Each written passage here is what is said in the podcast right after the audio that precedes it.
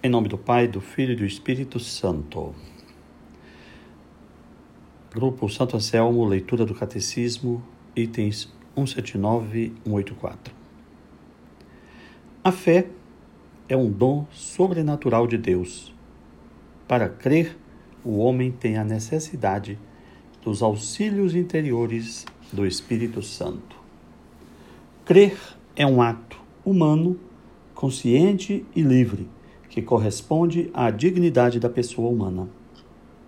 Crer é um ato eclesial. A fé da igreja precede, gera, sustenta e alimenta a nossa fé. A igreja é a mãe de todos os crentes. Ninguém pode ter a Deus por pai se não tem a igreja por mãe, como nos ensina São Cipriano de Cartago.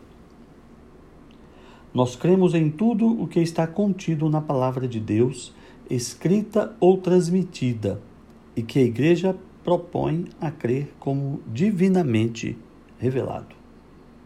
A fé é necessária à salvação. O próprio Senhor afirma: quem crer e for batizado será salvo, quem não crer será condenado.